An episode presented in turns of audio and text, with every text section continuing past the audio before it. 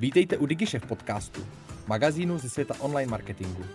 Sledujeme pro vás horké novinky i aktuální trendy a přinášíme rozhovory s osobnostmi, které mají co říct. Přejeme vám inspirativní poslech.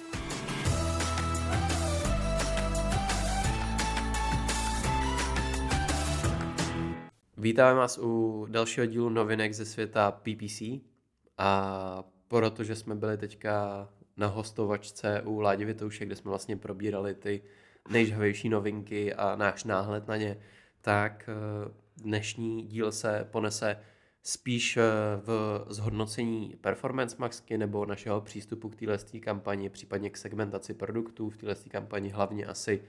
v zaměření na e-shopy, ale ještě než se na to vrhneme, máš nějaké novinky, které jsme třeba u Ládi neřekli a který by si chtěl 100% zmínit?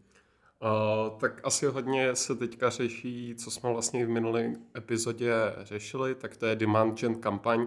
která už se teďka plošně začíná přepisovat z klasických Discovery. Tak si jenom uh, dávejte pozor, uh, když se vám automaticky přepne, uh, je tam nový rozšíření i na video, tak uh, dát si pozor, aby vám ho třeba z vašich obrázků a textů Google klasicky nevytvořil sám o sobě. Takže určitě si tohle prohlídnout, určitě tam bude nějaká ještě možnost toho právě třeba odstranit eventuálně to video z toho, aby se neukazovalo vůbec a tak podobně, takže určitě dávejte na tohle pozor a projděte si vaše nové demand gen kampaně. No a teďka teda k tomu našemu hlavnímu tématu, nebo co jsme tady chtěli probírat. Eh, změnil se nějak eh, tvůj přístup k performance maxce nebo obecně k eh, separování mm-hmm. těchto z těch kampaní? Trošku jako upřímně změnil. Už jsem u menších projektů, když to řeknu teďka, zase bavíme teda o těch e-shopech, je důležitý říct, asi nebudu tady probírat lead gen, ale začal jsem vlastně zase opět přecházet u nějakých svých klientů i všeobecně vlastně znova na shopping klasický kampaně, kde tam máš prostě, ať chceme nebo ne, větší kontrol a prostě na tu performance maxku opravdu potřebuješ hodně dat, aby prostě dokázala ti dobře fungovat, aby tam ta filtrace mezi těma jednotlivými produktama fungovala dobře, aby celkově vlastně ten cross-channel mezi těma všema kampaněma, které jsou tam dostupné, které jsou možné, tak aby to dobře, zkrátka dobře fungovalo, tak tam je potřeba těch dat hodně. Takže za mě se jako změnil ten postup, že u těch jako menších klientů, kde jsem ze začátku zkoušel tu performance maxku, když to řeknu na sílu, tak se to změnilo tak, že už teďka spíš radši přecházím na tu klasickou shoppingovku a tu performance maxku nechám fakt, kde je minimálně těch 50 konverzí za měsíc. Zároveň na úrovni kampaně taky se to i trošku změnilo, co se týče toho dělení což, na což můžeš třeba navázat trošku ty právě teďka v podobě toho, jak s tím třeba ty pracuješ, co se týče těma labelama, skriptama a tak dále. Jo, on v poslední době tak se vlastně rozjel, nebo rozjeli se skripty, které už jsme v minulých epizodách zmiňovali a je to hlavně tedy Labelizer script, který vlastně rozděluje na základě statistik z historických dat produkty do několika skupin a vy si tak můžete tyhle ty bestsellery nebo nejhorší sellery rozdělit do separátních kampaní. Eh, stejně tak zombie script, který vám vlastně eh, oštítkuje produkty, které neměly dostatečné eh, množství zobrazení. Za mě oba dva tyhle ty skripty tak jsou super, ale je stejně jako u Performance Maxky obecně, je strašně důležitý, jak k ním budete přistupovat a jak do toho budete šahat, protože to základní rozdělení těch eh, produktů podle, podle výkonnosti, tak nás trošku eh, nabádá k tomu vlastně tyhle tyto produkty vyseparovat do eh, té hlavní kampaně, která nám třeba v současnosti běží, ty ostatní tak hodit jinam, kdy se třeba úplně vykašleme na to, jak je v současnosti ta performance maxka na, nastavená. Takže za mě to je nějaký ten základní pohled, který je docela nebezpečný, protože i z mý zkušenosti ne vždycky, když jsem nahodil ty performance maxky na ty top produkty, tak to hned ze začátku fungovalo. Hmm. Jo, já bych tomuhle ještě dodal, ty jsi vlastně řekl Labelizer i Zombie Script, který budou i právě v článku ukázaný, budou to přímo prolinkovaný, abyste si to mohli když tak sami nastudovat. Ale ještě jsem chtěl říct uh, takový ten základní skript, který byl poprvé od Mikea Rouce, kde jsme mohli si všimnout vlastně kam to jde, kouknout se pod tu kapotu té performance maxky, jestli to jde do té searchovky, jestli to jde do té obsahovky. A furt stále vidím, že to za stolik jako upřímně lidí jako nepřidává do těch účtů, že tohle jako by bych řekl krok další a na co spíš chci jako apelovat, ty skripty jsou dostupné, jsou zadarmo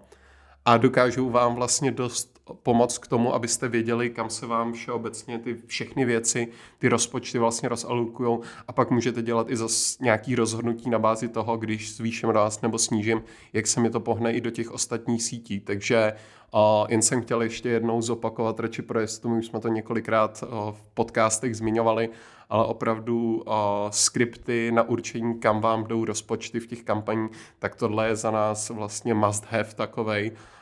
kde z toho se dá určit, jaký asset grupy jsou nejvíc efektivní, jaký jsou texty nejvíc efektivní, a tak podobně. Je to zadarmo, takže určitě doporučujeme s tím začít pracovat. A jestli jste to neslyšeli, tak nám po případě napsat a pošleme vám, když tak na to odkaz. Dobře, a e, já se vrátím vlastně k tomu labelizer skriptu, protože, jak jsem říkal, ten skript e, je super, ale má několik nedostatků, který je potřeba si uvědomit, e, když s ním budeme pracovat. A není to na straně vyloženě autorů, ale za mě třeba na straně spíš specialistů. Ty autoři mm, vytvořili ten skript poměrně dobře a můžeme si tam volit z široké řady nějakých možností, jak eh, ty produkty rozdělovat, ale eh, v první řadě to může být třeba častý obměňování toho štítkování, kdy my si můžeme nastavit, že ten skript poběží na denní bázi, stejně tak eh, skript pro ten zombie skript pro zobrazování, ale pokud bychom na denní bázi měnili i ty štítky, tak by vlastně jsme docílili toho, že ty produkty, které jsou v těch kampaních, by se neustále měnily. A neustále by ta kampaň procházela nějakou obměnou, spadala by do strojového učení, takže takové, taková první poučka, co se týče tohohle z toho, za mě takový dobrý rule of thumb nebo nějaký obecný pravidlo je měnit to jako minimálně za jednou za 14 dní, nebo spíš maximálně jednou za 14 mm-hmm. dní, pokud by to bylo nějaká menší časová, menší časový úsek, tak by za mě to uh, stejně jako změny rásu a tak dále zahýbalo s tou kampaní. Ideálně pak třeba po měsíci, ale je to zase, je to nějaký obecný pravidlo, protože druhá věc je, že ty produkty, které vám do těchto produktů spadají, můžou být třeba produkty, které byly na slevě a tak dále a teďka třeba nemusí být. Takže i to zhodnocení, které vlastně produkty do těchto top spadají, tak eh, je nějaká věc, kterou vy musíte zhodnotit a podle toho třeba přistupovat i k té kampani, kdy uh, já jsem četl vlastně článek na tenhle ten Labelizer Script od Proficia, kdy za mě fakt super článek, jakože jak, jak s tím pracují a tak dále. Jediný, s čím vlastně s ním úplně nesouhlasím, tak je to, že oni mluvili o tom, že právě nahrazují nebo vezmou si tu kampaň, tu top performance maxku, tu základní, do, kterých, eh, do který jim jde nejvíc peněz, je to největší zdroj výdělku mm-hmm. a v téhle kampani tak eh, vlastně ji osekají právě na ty top produkty. Což za mě je, jakoby, jednak je to strašný risk, a druhá věc je, že právě nevím, na základě čeho byly ty produkty, produkty vybraný, nebo pokud neudělám nějakou větší rešerši. Takže já tenhle ten přístup úplně nemám, já, nebo alespoň ne na začátku. Nejdřív tam nechám tu hlavní kampaň, která je nejdůležitější, vyhradím si vedle tuhle tu kampaň na top produkty. Pak třeba postupně přecházím, protože nějaký jakoby eh, eh, drastický přesun by mohl poměrně výrazně vyrušit uh, ty současné výsledky, které jsou v těch kampaních. Mm-hmm. Já, já mám tady pár otázek k tomu, ty jsi to teďka docela hezky schrnul a vlastně se nám nabízí nějaký přesně rizika nedokonalosti toho skriptu za tebe. Třeba přesně mám jenom na e-shopu 50 produktů, je potřeba, abych si tenhle jako labelizer pomůže mi třeba furt k něčemu, jakož je to třeba automatický. Uh, je za tebe něco vlastně před tím, než to třeba člověk vlastně vyzkouší, tak jsou tam nějaký rizika, na který si dá třeba pozor předtím, než to začneš aktivně v těch kampaních využívat? Za mě by se mělo eh, na základě toho, kolik těch produktů máš a kolik konverzí a tak dále, zjistit, eh, kolik obecně konverzí na produkti jakoby spadá za ten rok a následně podle toho třeba i ten skript upravovat, aby ti ty produkty škáloval podle třeba jemnějších pravidel a mm-hmm. neuvažovat pak nad tím, jako že jo, tohle jsou to produkty, které se pravděpodobně budou to, ale jsou to ty lepší produkty, mm-hmm. jakože to spíš nad tím uvažovat takhle. A pojí se to i s tím, eh, pokud máme nějakého klienta, který má dát, tak zase separovat uh, celý ten účet do 6-7 kampaní jako Performance Maxek a jako škál, tak za mě taky úplně za stolik nedává smysl, mm-hmm. protože si budeš tříštit data. Jo. A tady jenom ještě pro posluchače, když tak, o, takže to dělení se vlastně dělá na úrovni kampaní, co se týče toho labelu. Nebo se zdá s tím i pracovat na úrovni reklamních sestav, protože tam už by to dávalo třeba o, teďka ne v té Performance Maxe, ale když bychom to vyzkoušeli v shoppingovce, tak o, taky... Tam, tam to jde na úrovni reklamních sestav, protože operuješ se štítkama, mm. ale mhm. furt bych se bál, nebo spíš bych to odděloval do kampaní v návaznosti na to, že si můžeš pohlídat ten rozpočet víc. Mm-hmm. Uh, no a další věc, nebo další nevýhoda, ale zase neříkám, že je to nevýhoda ze strany autorů, ale spíš z hlediska specialistů, který uh,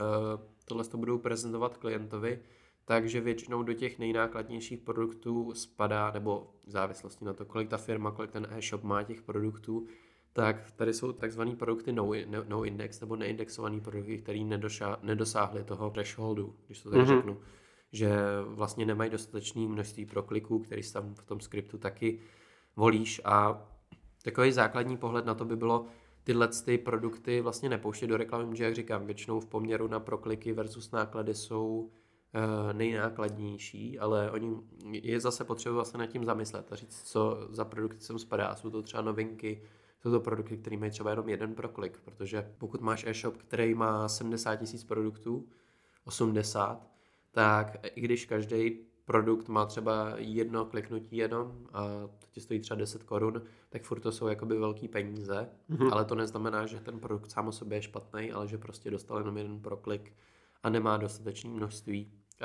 těch dat na testování. Hmm. Ono se k tomuhle jako přesně nabízí a je to jedna z dobrá věcí, věcí, na co se kouknout občas přesně v těch kampaních, a jaký produkty tam běží, jestli ten Google vlastně z toho vašeho rozpočtu neprotěžuje jenom vlastně 10 produktů, který nějakým způsobem tam jdou dlouhodobě, přidáte nějakou novinku, zajímavý produkt a ten specialista vlastně o něm třeba eventuálně ani nemusí vědět, anebo vám vlastně řekne, o, nechytil se,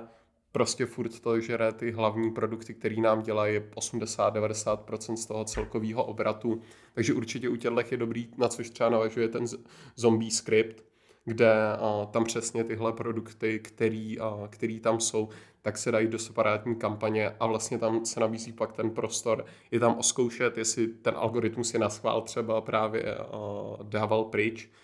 a vlastně potom se ujistit, třeba se vám to může rozběhnout eventuálně dobře, a nahrát je pak do té klasické kampaně, protože ty jsi mi vlastně říkal jenom, co se týče tohle docela zajímavost, kterou nevím, jestli všichni jsou si vlastně s tím seznámený. A to je, že vlastně na PPC campu zaznělo to, že se to berou vlastně ty informace podle produkt IDčka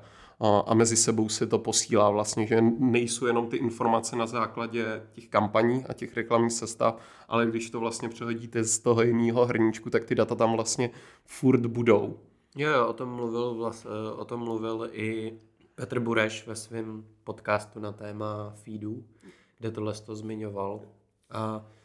je, je to tak, ty informace se udržou na úrovni toho produktového IDčka, proto je důležité ty produktové IDčka neměnit.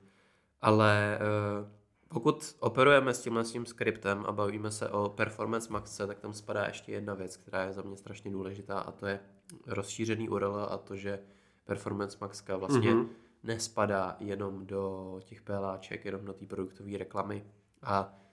práce s tímhle s tím, kdy uh, za mě tam není úplně v současnosti nějaký jako best practice. Ten best practice se může vyjevit třeba nahráváním těch uh, specifických stránek z feedu, jako DSAček, kdy nám tam budou spadat vlastně jenom ty produkty, které nám jdou i do těch PLáček, to mi přijde v současnosti jako best practice, ale pokud tohle to neřešíte, tak to přelejvání mezi těma kampaněmi je věc, se kterou prostě jednoduše musíte jako počítat. A i pokud uh, tam nahrajete třeba jako ty, právě tyhle ty štítky a oštítkujete si to třeba i podle ceny toho produktu, tak stejně si uh, můžete všimnout toho, že ty ceny těch konverzí mohou být jako vyšší než to vaše omezení toho, té ceny toho produktu a nemusí to být tak úplně dokonalý, je to spíš jenom nějaký, nějaká cesta k tomu, eh, jak ty produkty úplně separovat, ale v rámci Performance Max je to něco těžší, než to bylo třeba v rámci PLáček. Jo, ale zase na druhou stranu tady přesně řešíme furt Performance Maxku, ale když se vezmeš u kolika svých i třeba vlastních klientů, nebo tady jako jak ti vlastně běží ta Performance Maxka a to myslím v tom smyslu jako kdy tam fungují vlastně opravdu všechny ty typy těch druhů sítí, ať už to je YouTube a takhle, kde to máš jako napůl, protože mně to přijde, když se o tom za začátku no, strašný black box, všechny věci, není tam skoro nic vidět a kde to vlastně do, po, ta, ta kampaň si to stanovuje vlastně úplně sama, do jakých těch sítí půjde. Samozřejmě to můžeme limitovat ROASem, což se dost často vlastně nějakým způsobem děje.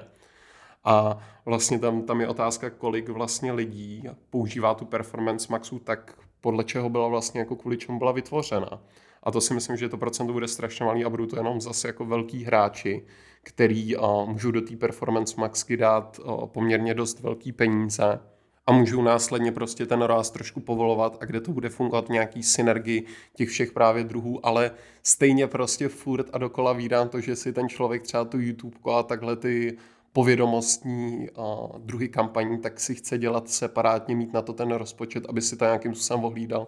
A spíš ty performance maxky furt slouží jako taková smart shopping kampaň, i když tam máš kreativu, máš tam texty a všechny ostatní věci, jde to potažmo ještě do DSAček a do searchovky, kde to je asi druhý nejvýkonnější kanál po PLAčkách, takže zas na druhou stranu otázka jako za mě, jestli to splňuje ten účel, kvůli kterýmu byla ta Performance Max se udělala a vlastně se o tom mluví furt. Vím, že to i řešili taky přesně v dílu a Performance Max uh, ULab, takže tam, tam je o tom třeba rozpůjdáno trošku víc, ale jako z mýho pohledu to prostě je furt a to samý, to, co v minulosti byla Smart Shopping kampaň, tak to je i Performance Maxka, úplně jako Jo, do určitý míry určitě. Jako máš tam větší zásah do té vyhledávací sítě, ale i z těch skriptů nebo z toho, kde se ta kampaň vlastně zobrazuje, tak je patrný, že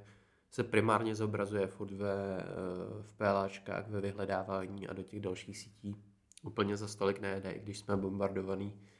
těma reklamama na YouTube, které jsou automaticky vytvořeny. No ale to jsou právě u těch velkých docela inzerentů, když si to všimneš. Jako občas to bývá u těch menších e-shopů, který dost pravděpodobně si to dělají sami, ani nevědí, že něco takového jako existuje, nebo že se může udělat ale udělají to, že prostě zapnou Performance Maxku, protože mu to poradil Google account, nebo nějaký člověk řekl, hele, mně to funguje dobře, tak si to zapni taky. A tohle je docela takový jakoby os, oslý můstek, kde se můžeme bavit o tom, že vlastně už to je zhruba rok a něco, co máme Performance Maxky v účtech. A mě zajímá tvůj názor, že se vlastně mluvilo přesně za začátku, nahradí nás, to je to ultimátní kampaň, kde, kde je úplně všechno, bude stačit zapnout Performance Maxku a všechno to nějak tak poběží. A já jsem jakoby, mně to přijde, že to je jako dost opačně, že jako když tu Performance Maxku zapneš, tak potřebuješ tam mít nějakého specialistu, který má načtený pár těch článků a pár věcí, aspoň aby věděl, jak to nějak tak pod tou přesně kapotou funguje. A jsou to takové ty maličkosti přesně, o kterých se vím, jako jsou ty skripty, které ti dokážou jako dát té kampani najednou daleko větší smysl a dokážeš si s tím daleko víc hrát. Ale jinak to není za mě jako kampaň, která, který bych si řekl jako zapnu to, 50% práce mám hotový, ta Performance Max nějak běží. Jaký na to máš názor třeba ty by mě zajímalo? Já si myslím, že se to jako dost změnilo, ta práce těch PPCčkařů s předtím, i skrz tu segmentaci. Ale není to jako, je, je to prostě jiný, jakože mm-hmm. není, mhm. to, není to, že bychom přišli o tu práci, ale je to, je to jiný trochu. Kdy Google tak eh, v současnosti i pracuje na nějakým AI, který uh, provede toho inzerenta tím nastavením přímo v účtech, vytvoří mu ty podklady, obrázky, videa a tak dále. Uvidíme, jak to bude, jak to bude vypadat, ale Google chce asi zpřístupnit tuhle tu základní možnost dělání uh, kampaní možná co největšímu množství lidí a uvidíme, jak to bude i pro nás vypadat do budoucna. Tady bych se ještě vrátil uh, k tomu, že možná právě i pro ty menší, tak je Eh, důležitý nedbat eh, na eh, ty doporučení toho Google asi víc než u těch větších, protože u těch větších tak ty doporučení můžou být ve formě třeba povolení ROASu. A když máš hodně dat, tak si s tím jako můžeš, můžeš víc poradit, ale nějaký menší inzerent, který třeba nemá tolik peněz tak, a chce jenom jako nějak základně propagovat tu svoji činnost, tak může být daleko víc ovlivněný těma doporučeníma, navýšení rozpočtu a tak dále. Což se pojí třeba i se základníma testama Demand Gen, kdy já mám přímo od Google nějaký základní výsledky toho testování u těch klientů a tím, že je to hodně automaticky poháněná kampaň, stejně jako Performance Maxka, tak funguje dobře u větších klientů, který mají velký rozpočty, ale u menších klientů třeba nefunguje vůbec. Mm-hmm. Takže vždycky mít uh, i tenhle ten přístup. Ale abych se vlastně vrátil uh, na začátek k těm uh, skriptům, tak uh, taková poslední, nebo jeden z těch posledních nedostatků, který tady vnímám u těch skriptů, tak je vlastně to, že operují jenom na úrovni toho Google a že berou ty statistiky jenom odsud a nezahrnují tam třeba statistiky z Facebooku a tak dále, což byl vlastně ten rozvojový projekt, který jsme si tady stanovili na zbytek eh, roku nebo na tuhle tu část roku, kdy jsme eh, tenhle ten přístup vlastně produktové analytiky chtěli trošku rozšířit a napojit tam data i z dalších systémů, kdy eh, jsme začali teda na úrovni propojení dat z Google a z Facebooku, kdy jsme připojili APIčka Google, Facebooku a GA4 a následně stahujeme vlastně produktové data na denní bázi a máme tak tyhle ty statistiky o vývoji produktů, PNOčku, počtu konverzí nebo i zobrazení jako ten zombie script právě na úrovni těch dvou systémů. A dává nám to pak jako možnost vlastně třeba, kdy je to základní rozdělení, třeba kdyby, abych uvedl do příklad, to základní rozdělení té zombie kampaně je prostě jenom ty produkty, které se nezobrazují, ale pokud máme statistiky z víc těch eh, systémů, tak můžeme třeba kouknout, že na Facebooku tyhle ty eh, produkty se zobrazují a fungují, ale v Google se nezobrazují a dát separátní kampaň nebo vůbec je tuhle zombie kampaň jenom na ty produkty, které třeba na Facebooku dávaly smysl a protože ta zombie kampaň v základu většinou nemá jako dobrý výsledky, většinou mhm. to nejsou úplně nízký PNOčka, většinou to nejsou úplně velký objemy, ale když tam přidáme tuhle tu podmínku navíc, tak můžeme i z těch produktů vytáhnout o něco víc. Kdy v rámci tohohle z toho článku tak jsem dal nějaký příklady štítků, který eh, bych ten specialista mohl využívat, ale chtěl bych tady vlastně říct, že ten způsob, jakým jako si štítkovat nebo jak tím eh, jak nad tím přemýšlet, tak vlastně není omezený, protože jsme omezený jenom tou naší fantazí vydedukovat si, co by dávalo smysl mm-hmm. a jde jenom o to združování těch dat, kdy si myslím, že do budoucna uh, je vlastně ta produktová analytika nebo předvídání eh, toho, těch výnosů a těch nákladů na zbytek roku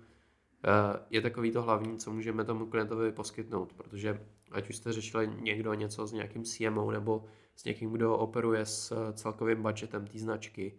tak ty lidi potřebují řešit, kolik ta značka bude jako vydělávat nebo kolik bude utrácet protože potřebují plánovat cashflow a není to zase jenom něco, co je na úrovni těch účtů, co klikáme jako my, ale jsou to ty data, které my můžeme poskytnout tomu klientovi, tak aby mohl ten biznis plánovat obecně líp. Hmm. Jo, jo, za mě, za mě přesně je to zase o nějaký level, kde když má být ta naše přidaná hodnota ještě v nějakých dalších věcech, tak tohle jsou fajn věci, na kterými se určitě, určitě zamýšlet, na který, který dělat. A přesně to potom ta přidaná naše hodnota, nejenom koukat se do těch systémů a koukat, jaký máme PNOčko, co funguje dobře, co špatně, ale vzít si i tu maržovou část a všeobecně a i ty produkty, které přesně, o čem jsme se bavili, neběží, tak je zkusy protlačit, protože vám může eventuálně přicházet o nějaký potenciál jen kvůli tomu, že Google prostě nikdy je tam nějakým způsobem neměl zapracovaný, nefungovali, tak prostě se tam utratilo málo a mohlo se stát, že zbytečně jste jenom kvůli tomuhle systému Google, tak jste přišli o nějaký produkt a o nějaký další revenuečko. Eh, další takový layer nebo část, kterou k tomu to můžeme připojit, tak je, když mám ten skript, nebo právě když eh, my tohle to řešíme přes APIčko a z různých systémů, když k tomuhle tomu připojíte právě data o nejenom maržích, ale třeba i nákladech, který vás ty produkty stojí na skladu a tak, tak vlastně přicházíte s tou uh, hodnotou toho zisku a ta separace těch produktů pak není na základě PNOčka, ale na základě zisku. A uh, tady bych řekl, že tohle to má jak pozitiva, tak negativa. Ono se řekne, nebo teďka je to populární, že vlastně separovat kampaně na základě zisku a zhodnocování skutečného přínosu tomu klientovi, tak je to nejlepší, co můžeme udělat, ale pak si musíte uvědomit, že jednak je to velký zásah do toho systému, musíte s tím nějak operovat, nějak postupně předělat ty konverze, tak aby tohle to odrážely a přejít na ně. Ale zároveň pak musíte i úplně jinak pracovat s tím ROASem. Když máme hodnotu té konverze v rámci opravdu té hodnoty, tak tam je daleko větší prostor, kde můžeme operovat s tím ROASem, než to, když se nám tam po, eh, posílá pouze hodnota toho zisku, mm. tak to množství u toho ROASu je daleko menší v rámci operování, protože řekněme, když tam nastavíme ROAS 200, tak vlastně po tom systému chceme, aby nám eh, dvakrát vrátil ten, ten zisk, jakoby, když to tak řeknu zjednodušeně. Jo, tohle se občas stává no, v těch systémech, že prostě člověk si skopíruje jenom ty jednoduše kampaně, nechá tam stejný ROAS a vůbec ani nepracuje s tímhle, takže tohle je taky jedna z věcí, která je dost často opomíjena. Já bych to asi schrnul slovy Ruslana Skopala a to je, že nejdůležitější je cash, no. Prostě cash, to je, co vždycky potřebují ty CMO a všichni vlastně všeobecně a to je, co my musíme řešit úplně, úplně nejvíc, no. Takže takže tak a ještě teda takový jako poslední věc, kdy je za tebe ten jakoby prvek toho, kdy si to jako vyhodnotíš sám a řekneš si, budu v tom pokračovat dál v tom, v tom skriptování a v tom labelu.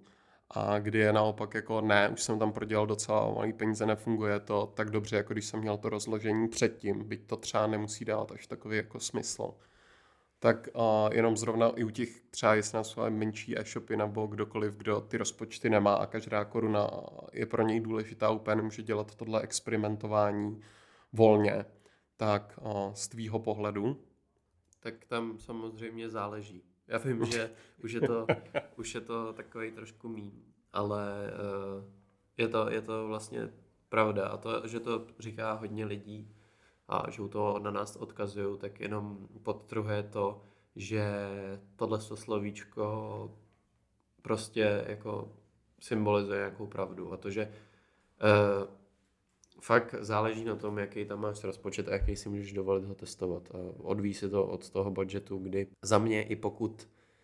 by se rozhodl to dál netestovat, tak mít ty data a mít je, já nevím, v těch šítech nebo kdekoliv a vyhodnotit si nějak víc ty produkty, které tam spadly, který ne a proč to nefungovalo, tak by ti mohlo dát dobrý podklad pro to, jestli s tím pokračovat nebo ne. Jakože když to nefunguje, tak uh, prostě nestrávit a je to i tím, jak se, jak se proměňuje ta naše práce, tak uh, netrávit uh, eh, 10 hodin tím, že budeš něco jako přenastavovat, ale stráv těch 10 hodin tím, že si k tomu sedneš a vyhodnotíš se, proč to jako nefungovalo a pak udělej ten jeden klik. Jakože